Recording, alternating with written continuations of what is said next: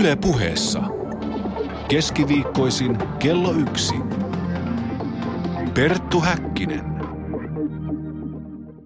Niin tässä äh, ensinnä jo heti ensimmäisessä pykälässä määritellään, minkälainen on irtolainen. Ja näistä naisirtolaisista ja yleistä naisista puheen ollen sen neljäs kohta sanoo, henkilö, joka pitämällä tapanaan hankkia tuloja hyvien tapojen vastaisilla ja sivellisesti hylättävillä keinoilla, taikka muulla elämän tavallaan tuottaa ilmeistä vaaraa yleiselle järjestykselle, turvallisuudelle tai siveellisyydelle. Siis henkilö, jolla on tällainen elämäntapa, hänet on katsottava irtolaiseksi. Mm. Ja kun tavataan sellainen tuolla, niin tässä myöhemmin 28. pykälä sanoo, poliisimiehen tulee pidättää henkilö, jota todennäköisillä syillä epäillään irtolaiseksi. Oh, niin. No ei teidän ole mahdollisuuksia siis katsella sormien läpi edes missään tapauksessa vai?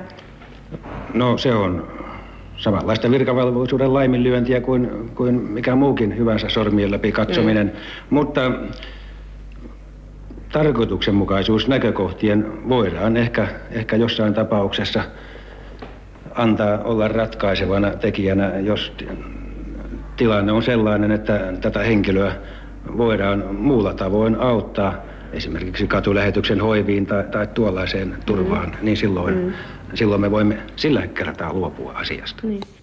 Näin prostituutiosta haasteli huoltopoliisin johtaja Kauko Hyppölä Yleisradiossa kuusi vuosikymmentä sitten. Ja aika ambivalentilta kuulosti.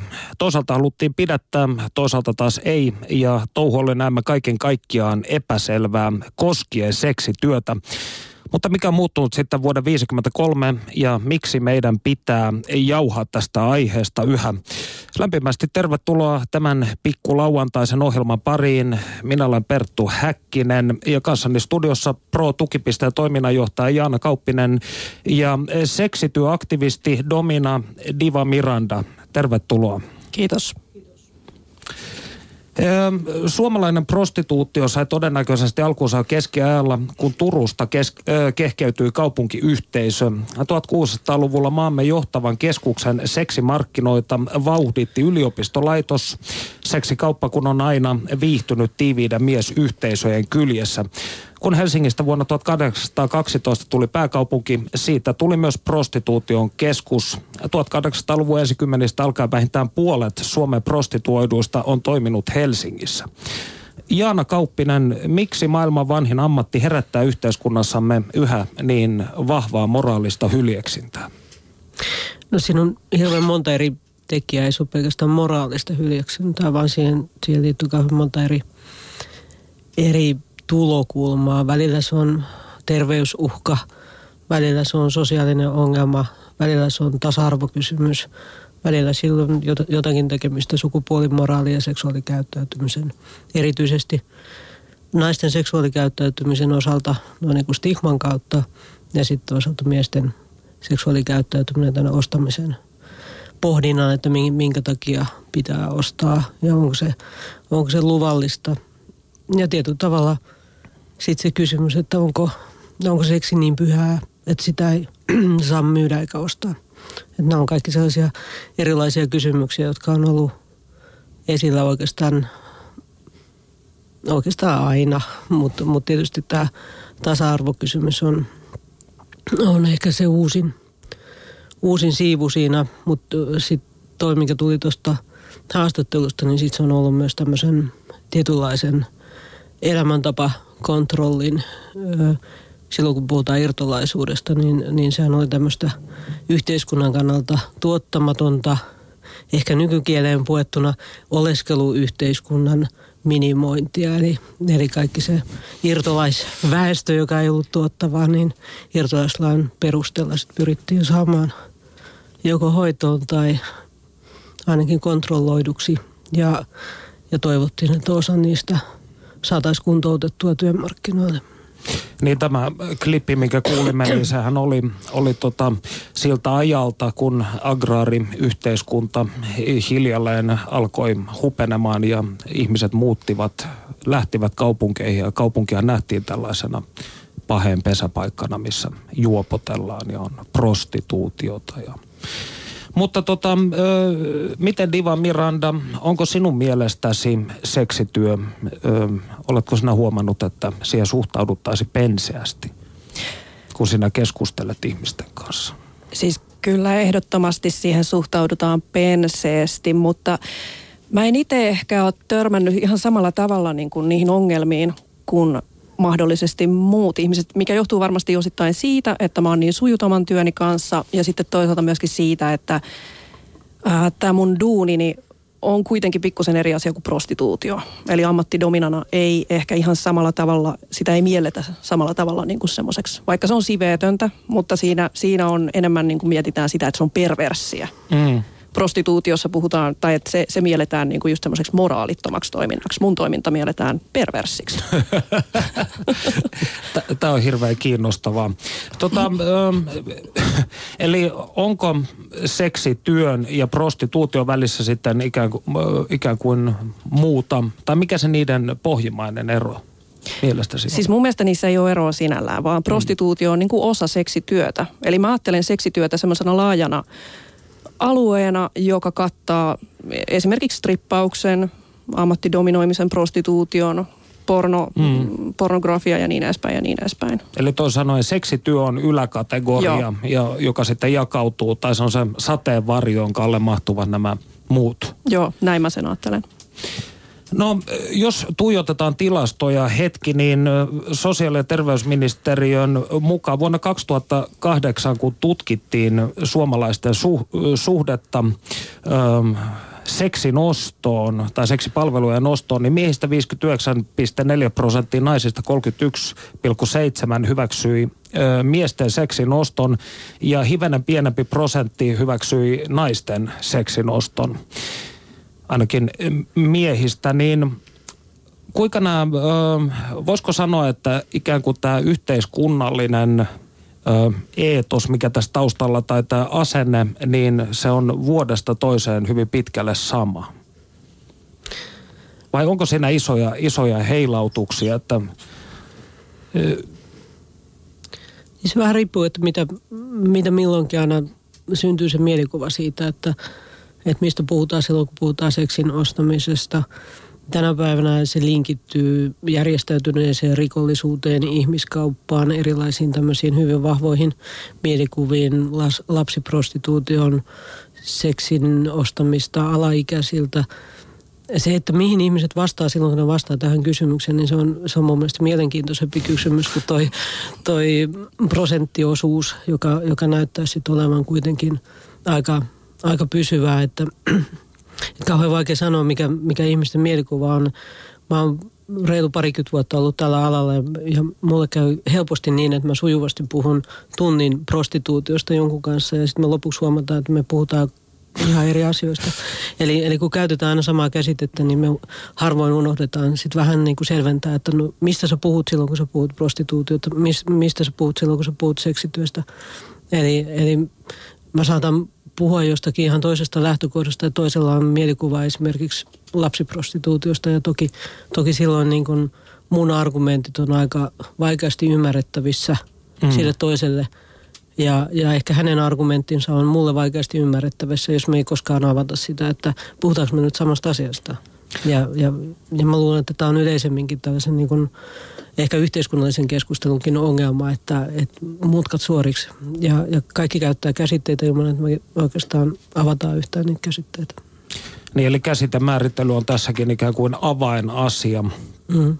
Niin, tässä tuli mieleen hivenen sivupolkuna, kun joskus tutkittiin suomalaisten suhtautumista vaikkapa kuoleman rangaistukseen ja ensin kun kysyttiin, että kannatatko kuolemanrangaistusta, niin tietty prosentti sanoi, että kannatan. Ja sitten kun alettiin kesku- esitettiin lisäkysymyksiä, niin tämä prosentti selvästi, prosenttiluku muuttui siinä vaiheessa. Mm. Mutta Diva Miranda, se mikä tässä vaiheessa kiinnostaa, niin miksi sinusta tuli seksityöntekijä? Joo, siis mä oon aina ollut kiinnostunut seksuaalisuudesta. Ja tota, mähän aloitin strippaamalla joskus ennen joskus 98-97. Ja tota, koska mä oon aina ollut kiinnostunut kiinkystä, seksistä ja, ja tota, tämmöisestä niin kuin erikoisista, erikoisemmista mieltymyksistä, niin se oli aika helppo niin kuin sit lähteä siitä viemään sitä omaa duunia myöskin käytännössä sinne domina- ja fetissipuolelle. Et se on ollut mulle itselläni semmoinen, niin kuin, oikeastaan mä sanoisin, että tämä on ehkä kyllä kutsumustyötä. Vähän niin kuin poliisi tai sairaanhoitaja tai pappi. Mm, Voisi verrata kyllä siihen. No, miten sinusta sitten tuli seksityöaktivisti? No siihen taas on vaikuttanut ihan se, että kun on ollut pitkän aikaa töissä tällä alalla, niin on nähnyt kaiken näköistä ja juuri nimenomaan sitä suhtautumista niin kuin yhteiskunnan ja tämmöisen yleisen yleisön suhtautumista seksityöntekijöihin, niin kyllähän se nyt, jos on yhtään oikeudentajuinen ihminen, niin tota, kyllä se herättää aika helposti semmoisen, semmoisen olon, että tälle hommalle täytyy tehdä jotain ja että täytyy myöskin itse pistää itseään likoon siinä. No toisinaan kuulee tällaisen argumentin eritoten eräiden kristillisten tai feminististen, ö, voisiko sanoa, ö, yhteisöjen suista, että ö, seksityö alentaa ihmisarvoa ja traumatisoi. Oletko sinä alentanut itsearvoa, ö, ihmisarvoasi ja traumatisoitunut? No, no tota, ehkä varsinkin mun kohdalla tämä on silloin aika huvittava, huvittava väite, koska jos mietitään sitä, että mitä mä teen työkseni, että tota, siis mähän alistan mun asiakkaitani. Niin, Orjuutat. Juu, mä orjuutan mun asiakkaita, niin mun on jotenkin hirveän vaikea mieltää itseäni nyt, niin kuin, että mä alentaisin itseäni siinä hommassa. Et en, en kyllä niin kuin jaa tätä ajatusta millään tasolla. No onko sitten tämä jatkuva orjuuttaminen niin traumatisoinut sinut? No en kyllä, mun täytyy sanoa, ehkä mä oon nyt sitten jääviä voi olla, että niin kuin feministien ja, ja tota kristillisten näkökulmasta mä en vaan niin kuin, mä vaan kieltäydyn näkemästä sitä asiaa, mutta, mutta tota, en mä kyllä nyt oikein löydä sitä juttua, että miten mä olisin onnistunut itteni traumatisoimaan tässä. Voimmeko mennä seuraavaksi hyvin tällaiseen syvään ö, ontologiseen kysymykseen siitä, että jos ajatellaan seksityötä, niin miten se loppujen lopuksi eroaa vaikkapa urheiluhieronnasta tai vyöhyketerapiasta, tällaisista intiimeistä, fyysisistä töistä? Miksi on hyväksyttävä ostaa selkähierontaa, mutta ei vaikkapa genitaalihierontaa? Niin, olisiko sillä jotain tekemistä tämän seksin kanssa? mutta mutta tämä, oli, tämä oli nyt, ö, mitä tekemistä sillä? Minä, minä olen yrittänyt tätä kysymystä selvitellä unettomina öinä, mutta en ole ikinä oikein päässyt tästä asiasta, asiasta pidemmänä. No siinä on tietysti, jos me ajatellaan normirakenteita, niin selkähieronta on aika neutraali no niin kuin yhteiskunnallisenakin konseptina. Tietysti jos, jos lapsia syntyy selkähieronnan tuloksena, niin se olisi varmaan aivan yhtä äm, tiukasti normitettua mm. kuin tänä päivänä kaikki, joka liittyy tietyllä tavalla niin kuin, eihän se seksikään varmasti olisi niin normitettua, ellei, ellei sitä kautta syntyisi just nämä omistusoikeuden siirrot, eli Eli lapset, jotka muodostaa sitten sen perintökaaren. Mä mm. luulen, että, että tietyllä tavalla se ensimmäinen normittamisen välttämättömyys on tullut nimenomaan omaisuuden hoidosta ja, ja, ja, ja naisia on aina luokiteltu erilaisiin luokkiin riippuen siitä, että, että onko ne siinä asemassa, että heidän kauttaan sitten jollakin tavalla linkittyy tämä omaisuuden siirto, eli avioliiton mm. kautta mm. sitten, tai, tai muu instituutio, joka määrittää sen perintökaaren ja omaisuuden säilyminen tietyillä suvuilla ja tietyissä käsissä. Ja, ja siis kaikki nämä, että on olemassa vaimot ja jalkavaimot ja kaikki muu, niin sehän menee kauas historiaan ja, ja, ja tavallaan se vaimo, vaimo tota, se, siihen liittyy nimenomaan sitten se, että sieltä tulee ne viralliset perijät. Et, et ky, kyllähän, kyllähän tietysti niin kuin tällainen avioliiton ulkopuolinen seksi ja, ja sitten rakkausavioliittokin on aika nuori keksintö. Että kyllähän se selkeästi on instituutio, joka on, on ollut yhteiskunnallisesti ja on edelleen yhteiskunnallisesti merkittävä – ihan muista syistä kuin rakkauden tähden. Mutta tota... Niin rakkautta on aika vaikea mitata tällaisilla yksiköillä jos puhutaan nyt niin, vaikka mikä se perussuure on. Niin, nimenomaan. Niin. Mutta mut, mut joka tapauksessa siis ainahan, ainahan prostituutio on siinä mielessä ollut, ollut hyvinkin äm, mitä mä nyt sanoisin, vaarallinen yhteiskunnan kannalta, että et, et sen takia sen käsittelykin on ehkä sillä neutraalisti on ollut hyvinkin va- vaikeaa, koska siihen latautuu paljon semmoisia yhteiskunnan toimivuuden kannalta merkittäviä asioita. Ja sitten sit sit se ihan toinen puoli on tämä tää niin sanottu ää, tietäminen, että, että minkälaisia vaurioita – prostituutio aiheuttaa ja sitä ei mun mielestä voi sitten irrottaa siitä, että mikä on stigman vaikutus mm. ihmiseen ja hänen traumatisoitumisensa ja jatkuvasti siihen ulkoiseen määrittelyyn, että sä et kuulu tänne tai että sinussa on jotakin vikaa tai sä, sä kuulut johonkin naisluokkaan, joka, joka ei lunasta sitä, ihan sitä olemisen oikeutta naisena Huolimattomiin itsessään. naisiin niin sanotusti. Eikö tämä ollut tämä vanha arkainen termi? Joo, no tota mä en ole koskaan kuullut, mutta huolimaton. Mm, no. Ja muistakaa siellä vastaanottimien ääressä, että voitte osallistua keskusteluun huutolaatikossa osoitteessa yle.fi kautta puhe. Ja kuunnellaanpa sitten tähän väliin, mitä Väestöliiton tutkijaprofessori Osmo Kontulalla on sanottavana suomalaisten asenteista prostituution ja seksityöhön. Panu Hietaneva haastattelee. Yle puheessa keskiviikkoisin kello yksi. Perttu Häkkinen. Miksi ihmiset suhtautuvat seksityöhön yleisesti penseästi vai suhtautuvatko? No tähän kysymykseen voisi vastata sillä tavalla, että tässä on niin kuin tavallaan kaksi tasoa. On tämä julkinen keskustelu, missä yleensä suhtaudutaan penseästi. Nyt joitakin poikkeavia puheenvuoroja lukuun ottamatta. Ja sitten on tämä yksityisempi taso, jossa se välttämättä ei, ei ole niin penseätä. Siellä on, se on ehkä vähän tällaista niin kuin huumorin sävyttävääkin.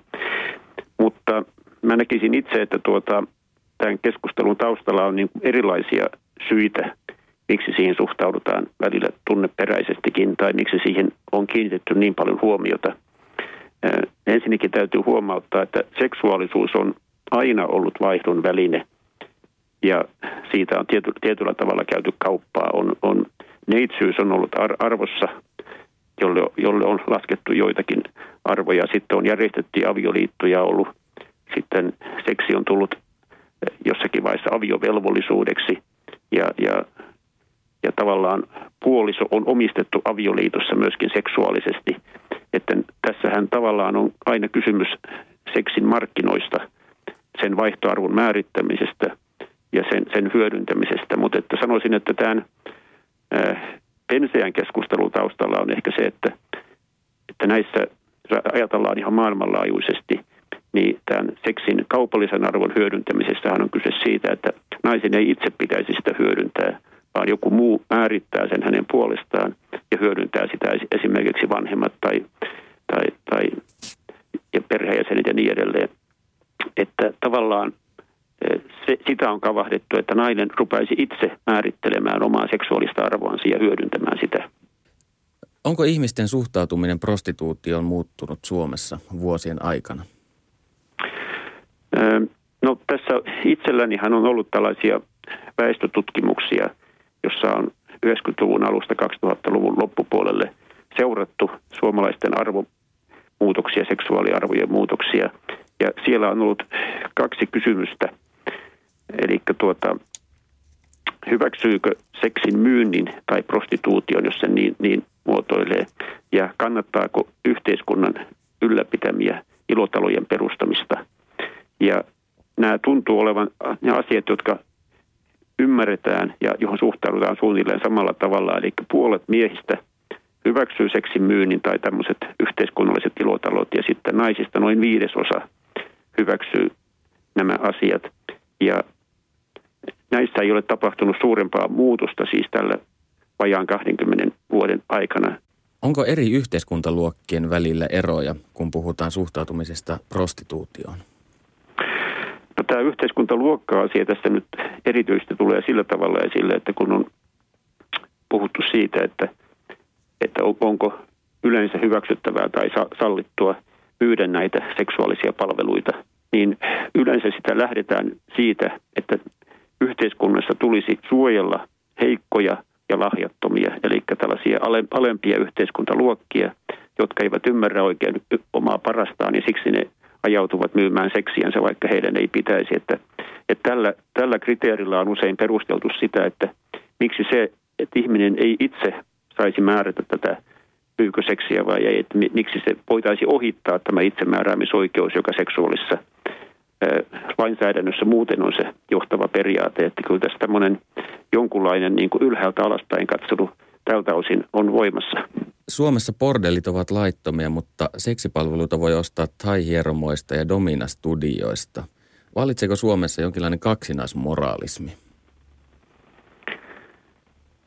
Niin, meillä tietysti aina näissä seksuaaliasioissa on jonkunlaista kaksinaismoralismia ja eikä ole välttämättä aina johdonmukaista se, miten, miten suhtaudutaan. Että jos toisaalta esimerkiksi hyväksytään se, että ihminen saa päättää omasta seksuaalielämästään, niin tehdä siitä valintoja, mutta sitten kuitenkin todetaan, että tiety, tietyillä ehdoilla hän ei ole kykenevä siihen, niin, niin sama on tietysti näissäkin, että, että ajatellaan, että silloin kun yksilönä tekee jonkun ratkaisu, on vaikka tai eh, hieromassa töissä, niin se on jollakin tavalla niin kuin hyväksyttävämpää.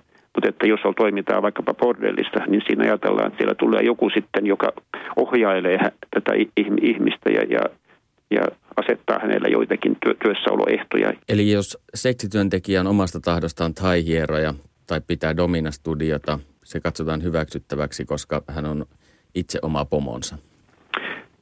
Kyllä, ja jos se tapahtuu nimenomaan yksityistiloissa vielä, niin että se ei näy julkisuuteen, niin, niin siinä kulkee se hyväksymisen raja nykypäivänä. Näin puhui Osmo Kontula, Panu Hietaneva haastatteli. No Suomessahan on tällä hetkellä voimassa niin kutsuttu osittainen seksin ostokielto, joka siis kattaa parituksen, ihmiskaupan uhrit, alaikäiset ja julkisella paikalla myymisen. Oikeusministeri Anna-Maja Henriksson ryhtyy kuitenkin viime kesänä ajamaan lain tiukennusta Ruotsin ja Norjan malliin. Aloite on parhaillaan selvitysvaiheessa. Jaana, mitä täyskielto sinun veikkauksesi mukaan toisi lisää? Tai miten se muuttaisi niin kutsuttua kenttää? No, mä oon tuon tunnetusti vastustanut sitä täyskriminalisointia, vastustin sitä osittaistakin kriminalisointia. Öm, tuolta kun on ruo, ruohonjuuritasolta katellut, katellut tuota meininkiä, niin, niin mä en oikein keksinyt vielä Mä ihan rehellisesti myönnän, että me ollaan kyllä pro-tukipisteellä istuttu alas ja yritetty keksiä, että mitä hyvää toisi tullessaan tämä kriminalisointi, niin siihen ei tule siihen pöytään yhtään. Siis ensimmäistäkään ei, ei argumenttia. Meidän asiakkailta kun kysyttiin, niin sieltä tuli yksi argumentti, mitä hyvää se toisi, niin se toisi hyvää ainoastaan niille, joilla on paljon vakituisia asiakkaita, joten heidän markkina, markkinansa kyllä niin kuin nousisi. Ja, ja mä kysyin sitä myös ruotsalaisilta seksityöntekijöiltä, heidän edustajilta ja kysyin, että onko he keksinyt mitään hyvää niin, niin se hyvä, mitä on tapahtunut, on se, että Ruotsissa tällä hetkellä hintataso on huomattavasti korkeampi verrattuna muihin, mihinkään muuhun Euroopan valtioon. Ja, ja tota, tämä on tietysti varmasti semmoinen lopputulos, jota ei meidän oikeusministerimme eikä kukaan muukaan tämän kriminalisoinnin kannattaja ole koskaan ajanut. Eli Eli kyllähän siellä on ihan toisenlaiset motiivit ja, ja varmasti se lähtee semmoisesta huolesta, että, että tässä prostituutiomarkkinoilla on ihmisiä, jotka on, on heikossa asemassa, eikä sitä sovi kieltää. Siis mm. siellä on paljon oikeuksien loukkauksia, siellä on paljon semmoista, semmoista johon pitäisi päästä puuttumaan, mutta ää, mä en ole koskaan pyrkinyt kieltämään niiden ongelmien olemassaoloa, koska ne on yleensä asioita, jotka, jotka meille tulee esiin myös pro-tukipisteellä. Mutta se, että kriminalisointi, ostamisen kriminalisointi, täyskielto olisi vastaus siihen, niin, niin siihen mä en ole oikein nähnyt sellaista loogista ketjua, joka tukisi sitä, mitä me käytännössä nähdään. Sitten siinä on enemmänkin semmoisia päinvastaisia, että, että kaikki ne hyvät tavoitteet, joita sillä lainsäädännöllä on asetettu, niin, niin sitten kun ne laitetaan siihen käytännön kontekstiin, mitä siellä ruohonjuuritasolla tapahtuu, niin ei ole todennäköistä, että yksikään niistä toteutuisi. Ja, ja se, se, mitä se sitten toisi lisää, on se, että se toisi sitä haavoittuvuutta lisää. Eli, mm. eli tavallaan se kääntyisi itseään vastaan tietyllä tavalla. Ja se, se, se on se, mikä meitä huolestuttaa. Ja, ja mua myös huolestuttaa se puhe tämmöisestä, tämmöisestä, että prostituutio ei kuulu pohjoismaiseen hyvinvointiyhteiskuntaan. Mä tiedän, että sille ei tarkoiteta, että ei ne ihmiset kuulu, mutta kun samalla se vaan tarkoittaa sitä, mm. että jollakin tavalla otetaan kantaa, ketä, ketkä voivat – olla tavallaan täysivaltaisia jäseniä tässä meidän pohjoismaisessa hyvinvointiyhteiskunnassa. Ja mun mielestä tämä on sellaista vaarallista puhetta, joka, joka oli pitkään pois, mutta nyt se on tullut takaisin ja, ja, ja se, se mua huolestuttaa tässä, tässä myös tässä asenne ilmapiirissä ja puhumisen kulttuurissa.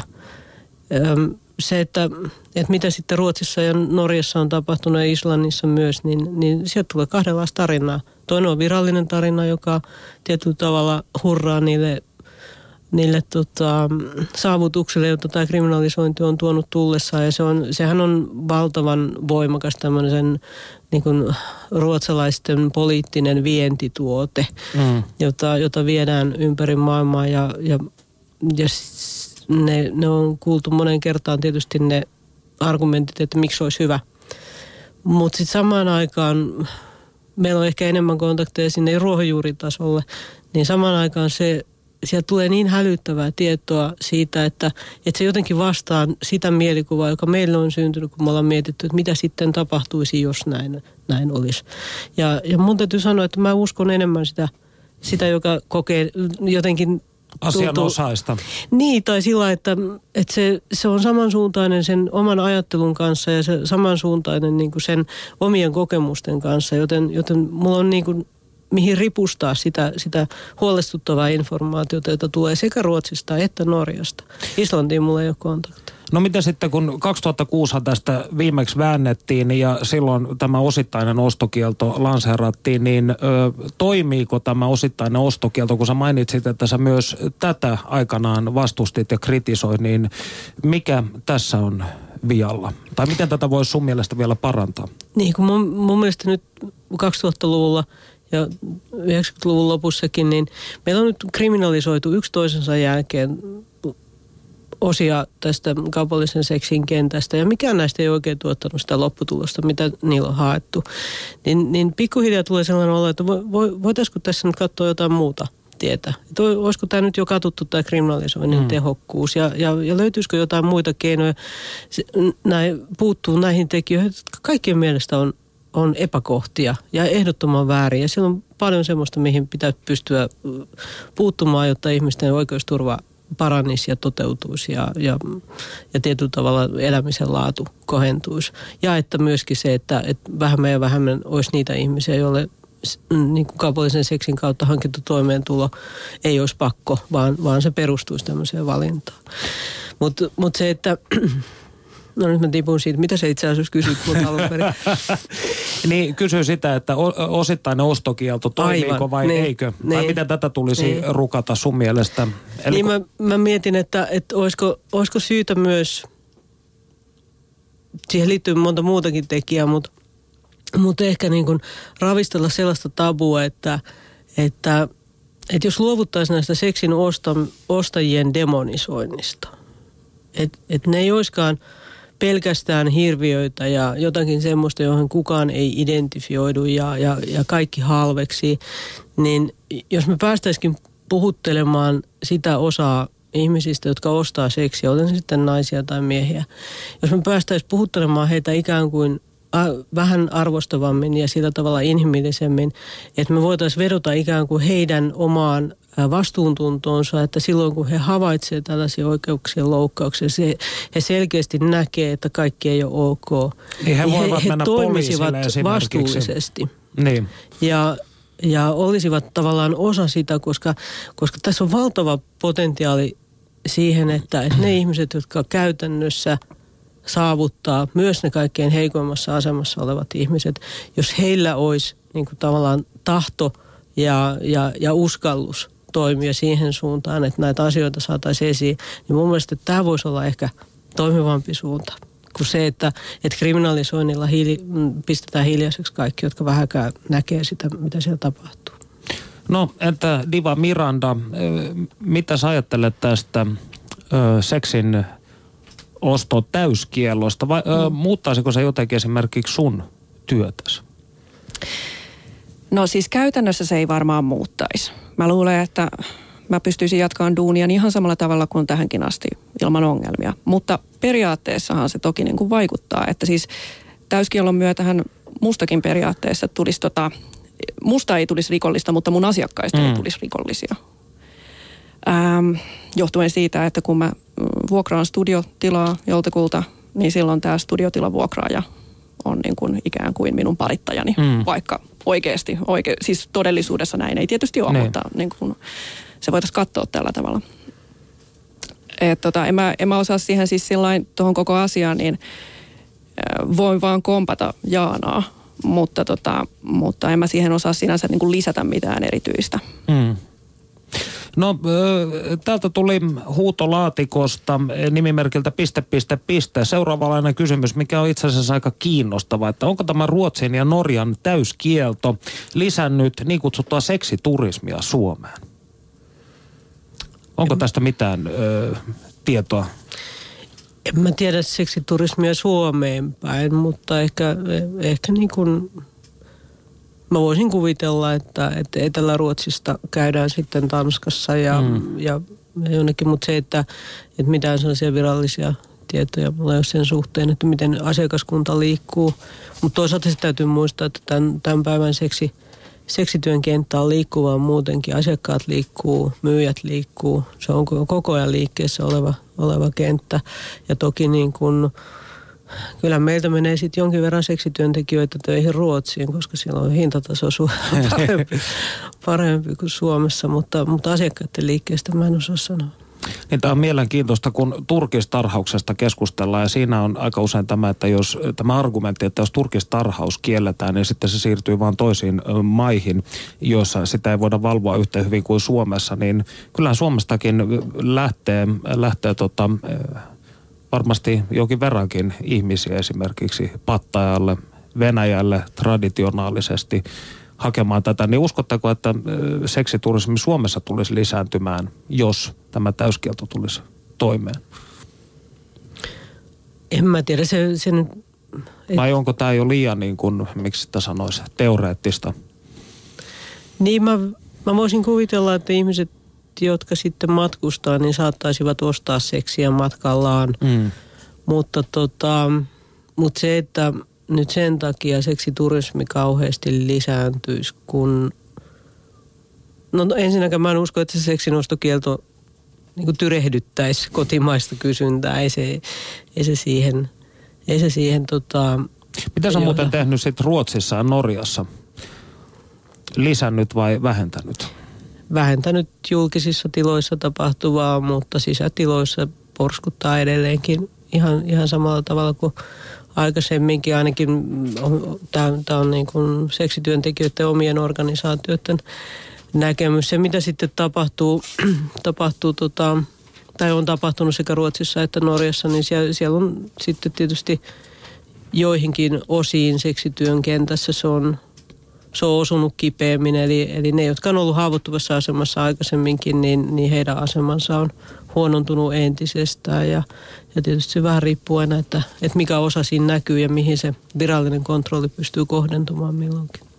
Niin tässä tulikin mieleen, kun Suomen Kuvalehden mukaan siis juuri tämä, mistä itsekin mainitsit, että parhaiten tienaa niissä Pohjoismaissa, siis seksityöläinen, joissa ö, prostituutio on laitonta. Eli onko täyskiellosta lopulta sinänsä hyötyä hyvässä asemassa oleville.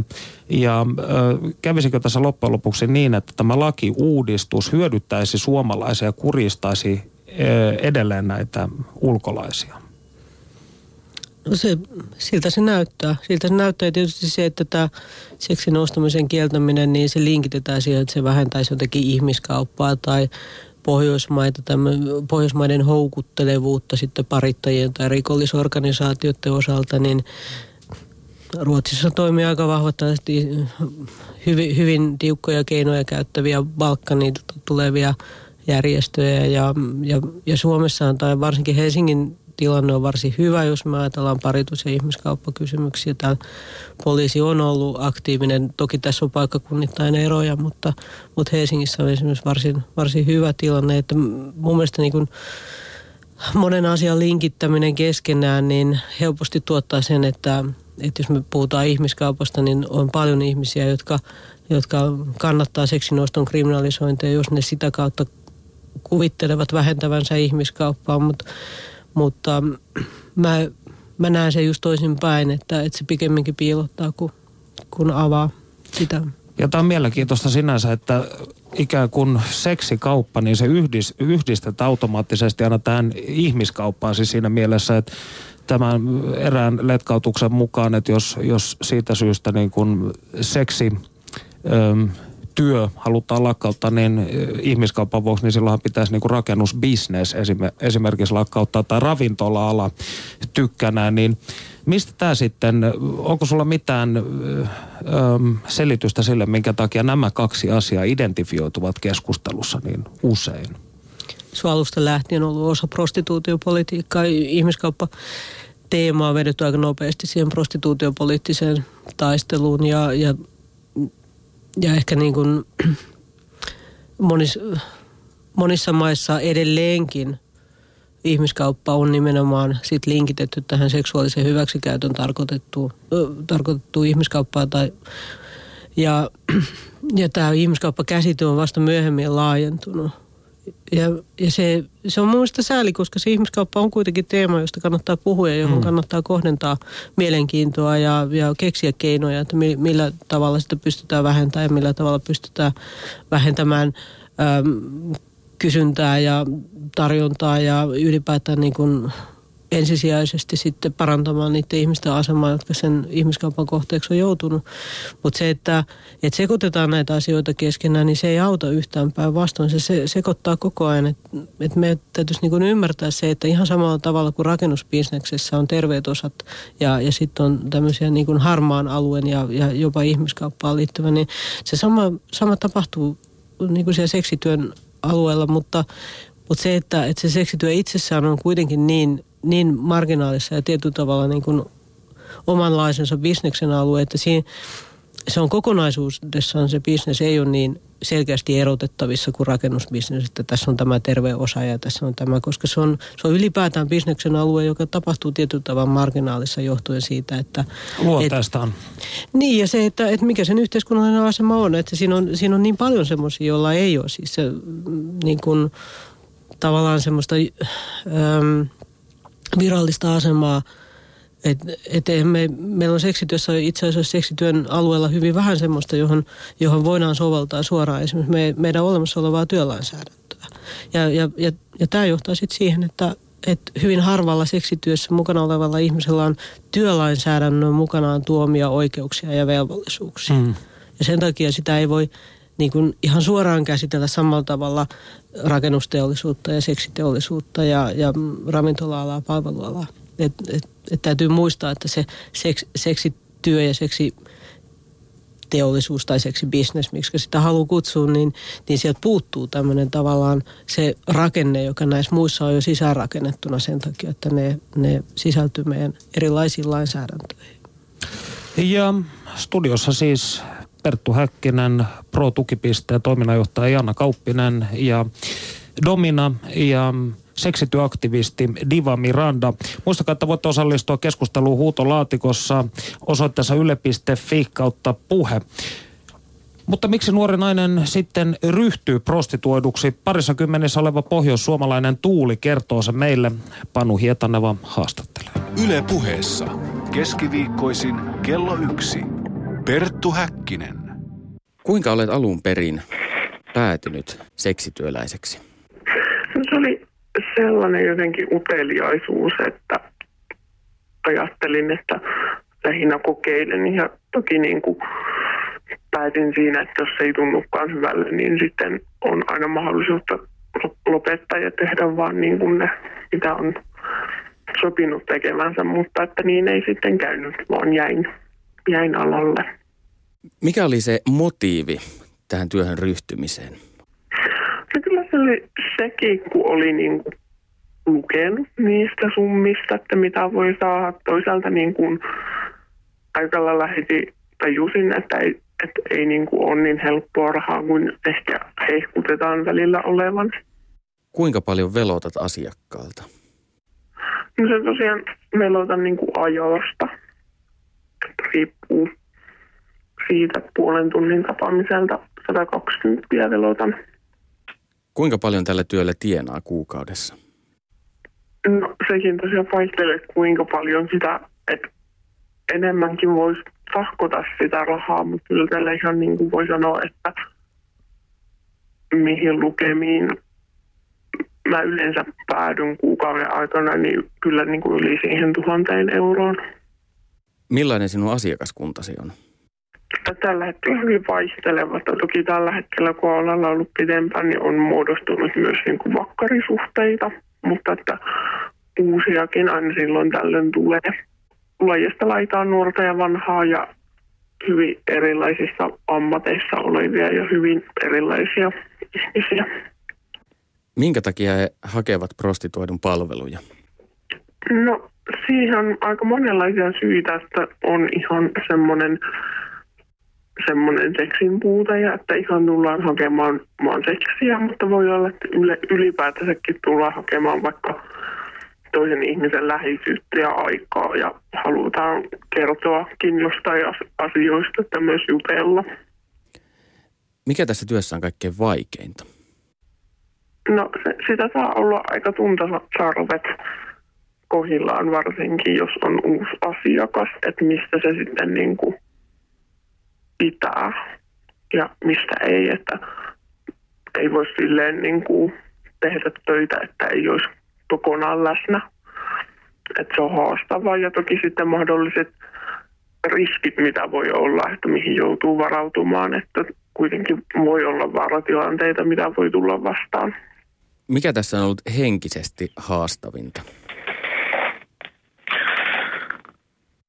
Varmaan sellainen se kaksoiselämän eläminen tietyllä tapaa sitten, että kun ei voi, eikä tietenkään haluakaan kertoa kaikille, niin sitten se on välillä raskasta. Kuinka pitkään olet ajatellut jatkaa? En ole kyllä semmoista aikamäärää miettinyt, että enemmän vaan sen, että jos jossain vaiheessa alkaa tuntua, että ei ole enää mun hommia näin, niin sitten on kyllä aika lopettaa. Jos Suomeen tulee täysi seksin ostokielto, niin kuinka se vaikuttaa sinun työhösi? No uusia asiakkaita ei varmasti tule samalla tahdilla. Että varmaan niin kuin voi olla, että ne vakkarit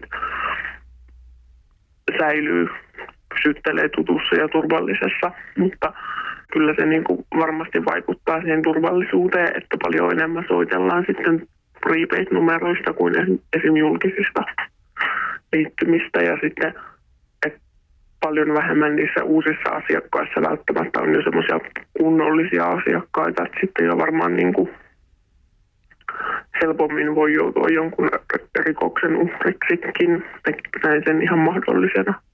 Pitäisikö prostituution sitten olla täysin laillista Suomessa? Kyllä mä näkisin, että pitäisi. Että kuitenkin pääsääntöisesti ainakin suomalaisessa prostituutiossa on kyse aikuisista, jotka ihan vapaaehtoisesti on tekemässä hommia. Ja sitten niistäkin, jotka ei ole välttämättä niin vapaaehtoisesti, niin olisi ehkä helpompi hakea vaikka apua, jos asenteet olisi sallivampia. Kiitos Panu Hietaneva. Kuulostaako tällainen kantasuomalaisten harjoittama prostituutio tällaisena ikään kuin työelämään tutustumisjaksona, jossa hankitaan tuloja opiskelijatalouteen, niin kuulostaako tämä tutulta? Tai yleiseltä? No kyllä tuo tarina itse asiassa kuulostaa ihan, ihan tutulta, tuo sun tulkinta työelämään tutustumisjaksosta ei kuulosta yhtään tutulta, joten, joten tota, sitä jäi miettimään vähäksi aikaa. Tuossa tuli monta, monta semmoista mun mielestä hyvin, hyvin niin kuin usein meillä pro-tukipisteellä kuultua hmm. asiaa, eli tämä kaksoiselämän viettämisen raskaus.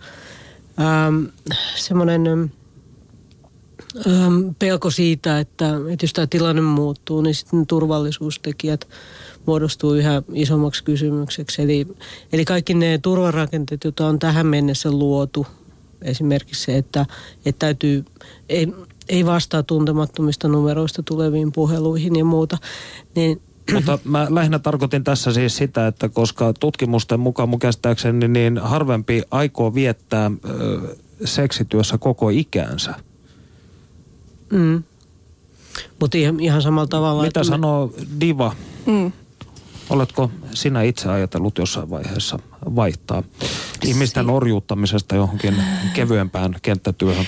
Siis jossain vaiheessa varmasti, koska äh, tota, mä veikkaan, että siinä vaiheessa kun mä oon 60 tai 65, niin varmasti mulla on olemassa jotain asiakkaita, jotka on kiinnostuneita tämmöistä vanhemmasta Lady Dominasta, mutta, mutta veikkaan, että ehkä, ehkä sitä asiakaskuntaa ei enää silloin riitä tarpeeksi. Että kyllä mullakin niin kun on jotain muita, ja mullahan on koko ajan, mä koko ajan teen, mulla on monta rautaa tulessa, että, että en mä ole ikinä pitänyt edes itselläni niin kuin tätä seksityötä semmoisena ainoana Niin, eli, työnä. eli voisi sanoa siinä, että tämä ei ole sun sivutoimi, tämä on siis pääasiallinen toimi, mutta sulla on muitakin Niin, tämä on, yksi, niin, tämä on yksi pääasiallisista toimista, se voi sanoa vaikka näin.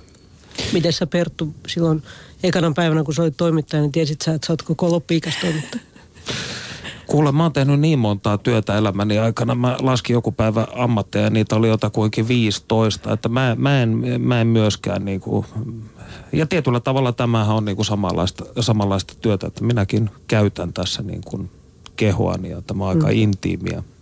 Se on, vaan, se on yleensä sellainen ää, kysymys, jota harvoin kysytään mistään muusta työstä, että Mä ymmärrän tämän, tämän pointin. Lähinnä ehkä se, koska jos nyt joku viettää vaikka yhdeksän vuotta elämästään opiskellen kansantaloustieteitä, mm. niin se on aika, siis siinä mielessä selvää, että hänestä tulee tämän alan tutkija esimerkiksi.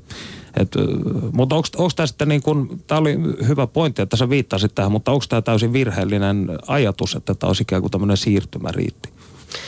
Eikö mun, mun mielestä tässä kysymyksessä tulee niin kuin nimenomaan esiin se, että et, ähm, kun tämä on niin paheksuttua, kun mm. tämä ei ole niin kuin yhteiskunnallisesti hyväksytty valinta, huolimatta siitä, että me nyt puhutaan siitä osasta seksityötä, jossa ihmiset tekevät valinnan ja se voi olla hyvinkin pitkään mietitty, mutta ainakin se on tietoinen valinta. Ja ja silloin kun se puhuu siitä valinnasta, niin silloin heti seuraava kysymys on, että niin, mutta ootko ajatellut tekevästä tätä loppuikäisin? Mm. Ja, ja tämä niin kuin kertoo siitä stigman vahvuudesta, joka liittyy tähän seksityöhön.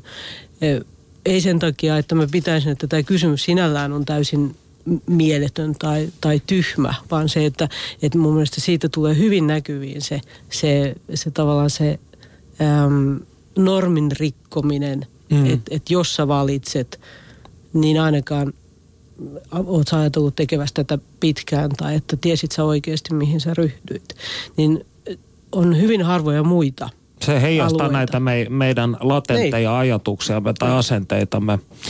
Ja sama se tietyllä tavalla on, olen itse joskus ollut töissä ö, pikaruokaravintolassa, niin silloin myös niin kuin minulta kysyttiin usein, että no kauanko sinä aiot olla täällä. Hmm. Eli tässäkin oli, oli jonkinnäköistä vastaavaa. Hei, ö, kansa on, haluaisi kysyä yhtä asiaa, mikä minuakin kiinnostaa.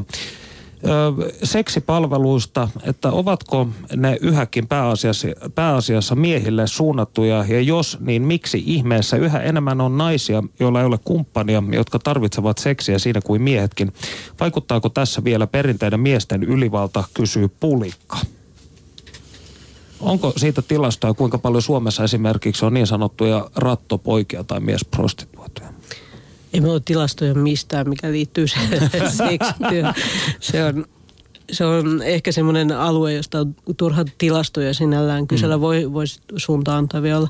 Mutta se on ihan totta, että, että niin kuin naiset, jos tässä nyt puhutaan nimenomaan sit naisista ostajina, niin, niin tota, se on ollut myös sellainen tabu-alue, jota, jota ei ole saanut kauheasti kosketella. Eli, eli se, se, että nainenkin ostaa.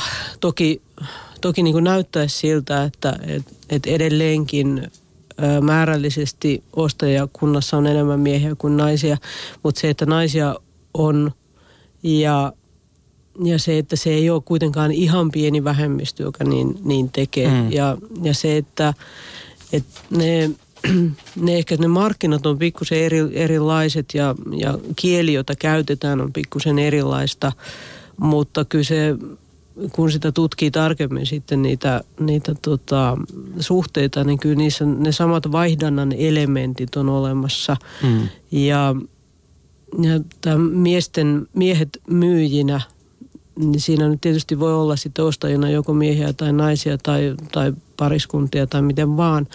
Mutta mut se, että, että se on ollut semmoinen seksityön osa-alue ja varsinkin prostituution osa-alue, josta on puhuttu tosi vähän josta tiedetään todella vähän. Et me ollaan nyt aloitettu Proolla kyllä tämmöinen Proxy-niminen niminen tota, hanke, jossa me pyritään vähän kartoittamaan sitä, että mikä tämä miesten asema myyjäpuolella mm. on.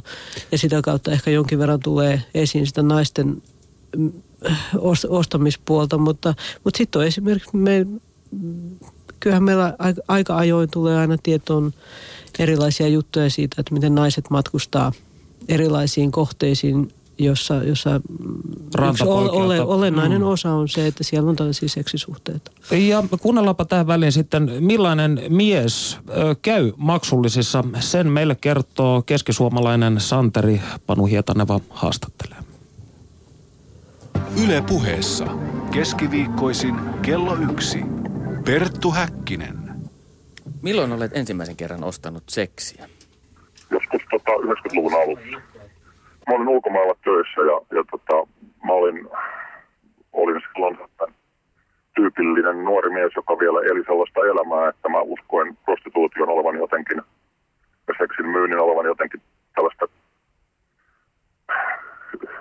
hyvin näissä vanhoissa tarinoissa kuvattua stereotyyppistä toimintaa, että se on tällainen huumeita käyttävä, isän hyväksi käyttämä surkimus, joka, joka tota, pakkotilanteessa tai hyväksi käytettynä myös seksiä. Ja sitten kun mä siinä tilanteessa ensimmäisen kerran tällaiseen jouduin ja hämmästelin sen tilanteen etenemistä, niin mä huomasin, että eihän se tilanne näin ollutkaan. Ja olin itse hyvin häkeltynyt tästä, että, että tämä ihminen, joka myös seksiä mulle, niin se olikin tällainen älykäs ja sivistynyt ja puhuu useampia kieliä kuin minä ja oli todella, todella niin korkean koulutuksen saanut ihminen, joka teki tätä työtä osittain totta kai oman tilanteensa vuoksi, mutta hyvin, hyvin tällaisella, sanoisin, kuppakeella ja, ja poikkeuksellisella tällaisella ammattitaidolla ja kaikin tavoin ihan eri tavalla kuin mä olin kuvitellut. Ja sitten se aiheutti sen ketjureaktion, että sitten mä tajusin, että, että olisikohan tässä nyt sitten kysymys siitä, että mä olin alun perin ajatellut tämän asian väärin. Ja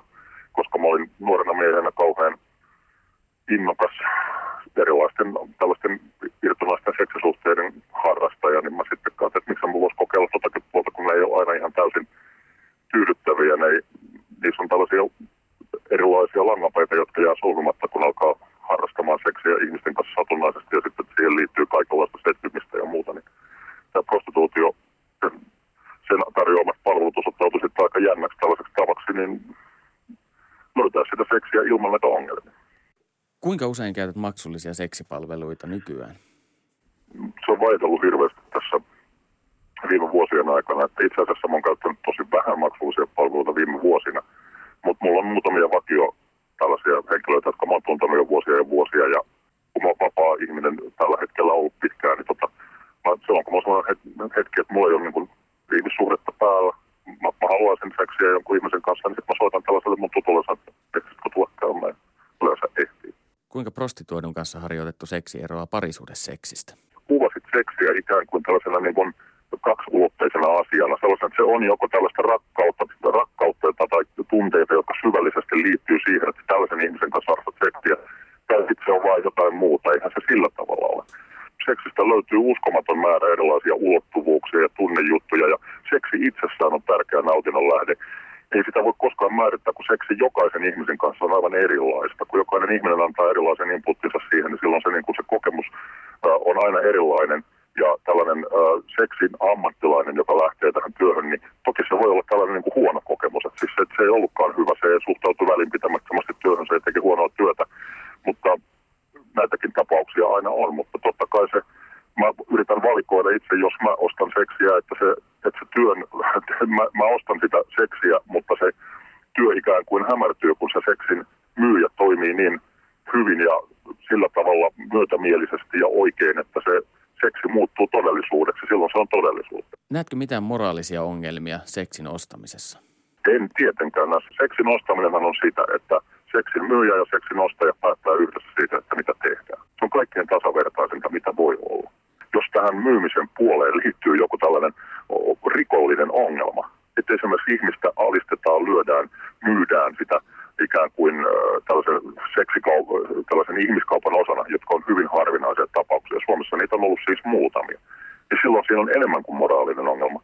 Siinä on silloin, siinä on silloin, silloin, silloin tällainen vakava rikollinen kriminaaliongelma, johon pitää puuttua. Mutta kun seksityössä sitä että Suomessa ja yleensäkin maailmalla, niin sitä harvoin tällaista on, koska siinä seksityötä tekevät ja seksinostajat kohtaa toisensa sellaisessa tilanteessa, jossa ne on niin tasavertaisessa tilanteessa, kun molemmat on tehnyt itse siitä päätöksen siitä, että he tekevät näin. Niin silloin siinä ei ole mitään moraalista ongelmaa.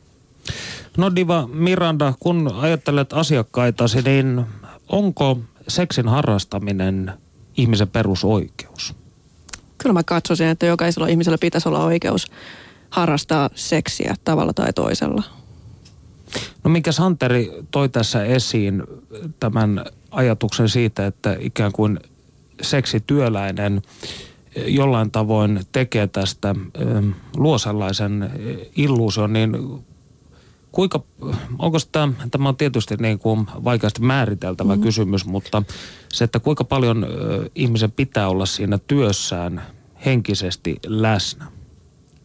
No tota, tuohon on nyt vaikea antaa semmoista nopeata yksilitteistä vastausta, mutta kyllä mä näkisin asian niin, että jos tekee ihmisten kanssa töitä ja varsinkin jos tekee sellainen niin kuin tavallaan intiimillä tasolla sitä työtä ja intiimillä tasolla voi tarkoittaa itse asiassa vaikka sosiaalityöntekijän mm. työtä myöskin. Niin tota, kyllähän siinä täytyy mun, mun nähdäkseni pystyä kohtaamaan se ihminen niin kuin tasavertaisena ja, ja kohdata se aidosti se toinen ihminen. Ja se pätee silloin myöskin seksityöläisen työhön. No kun ajattelet itseäsi dominana, niin oletko hyvän tekijä? No mä en ole ikinä ajatellut kutsua itseäni hyvän tekijäksi, mutta täytyy sanoa, että huolimatta siitä, että mä alistan ja aiheutan kipua ja tuskaa ja näin edespäin, niin tota, en mä mm. siitä huolimatta kyllä pahan tekijäkään ole. Että ehkä ennemmin sitten hyvän tekijä, koska mä annan ihmisille mahdollisuuden toteuttaa tämmöisiä mieltymyksiä. Eli ammattisi on paradoksaalinen, voisi Kyllä, sanoa. näin voisi sanoa. No mikä seksityössä sitten on parasta? Ähm, parasta on ehkä se, että tota, mä pystyn hyvin vapaasti määrittelemään omat työaikani, sen ketä mä otan vastaan ja koska mä otan vastaan. Että siis tämä mahdollistaa mulle suuremman vapauden kuin varmaan on oikeastaan mikään muu duuni. Näihin sanoihin on hyvä päättää. Lämpimästi kiitos Jaana Kauppinen ja Diva Miranda.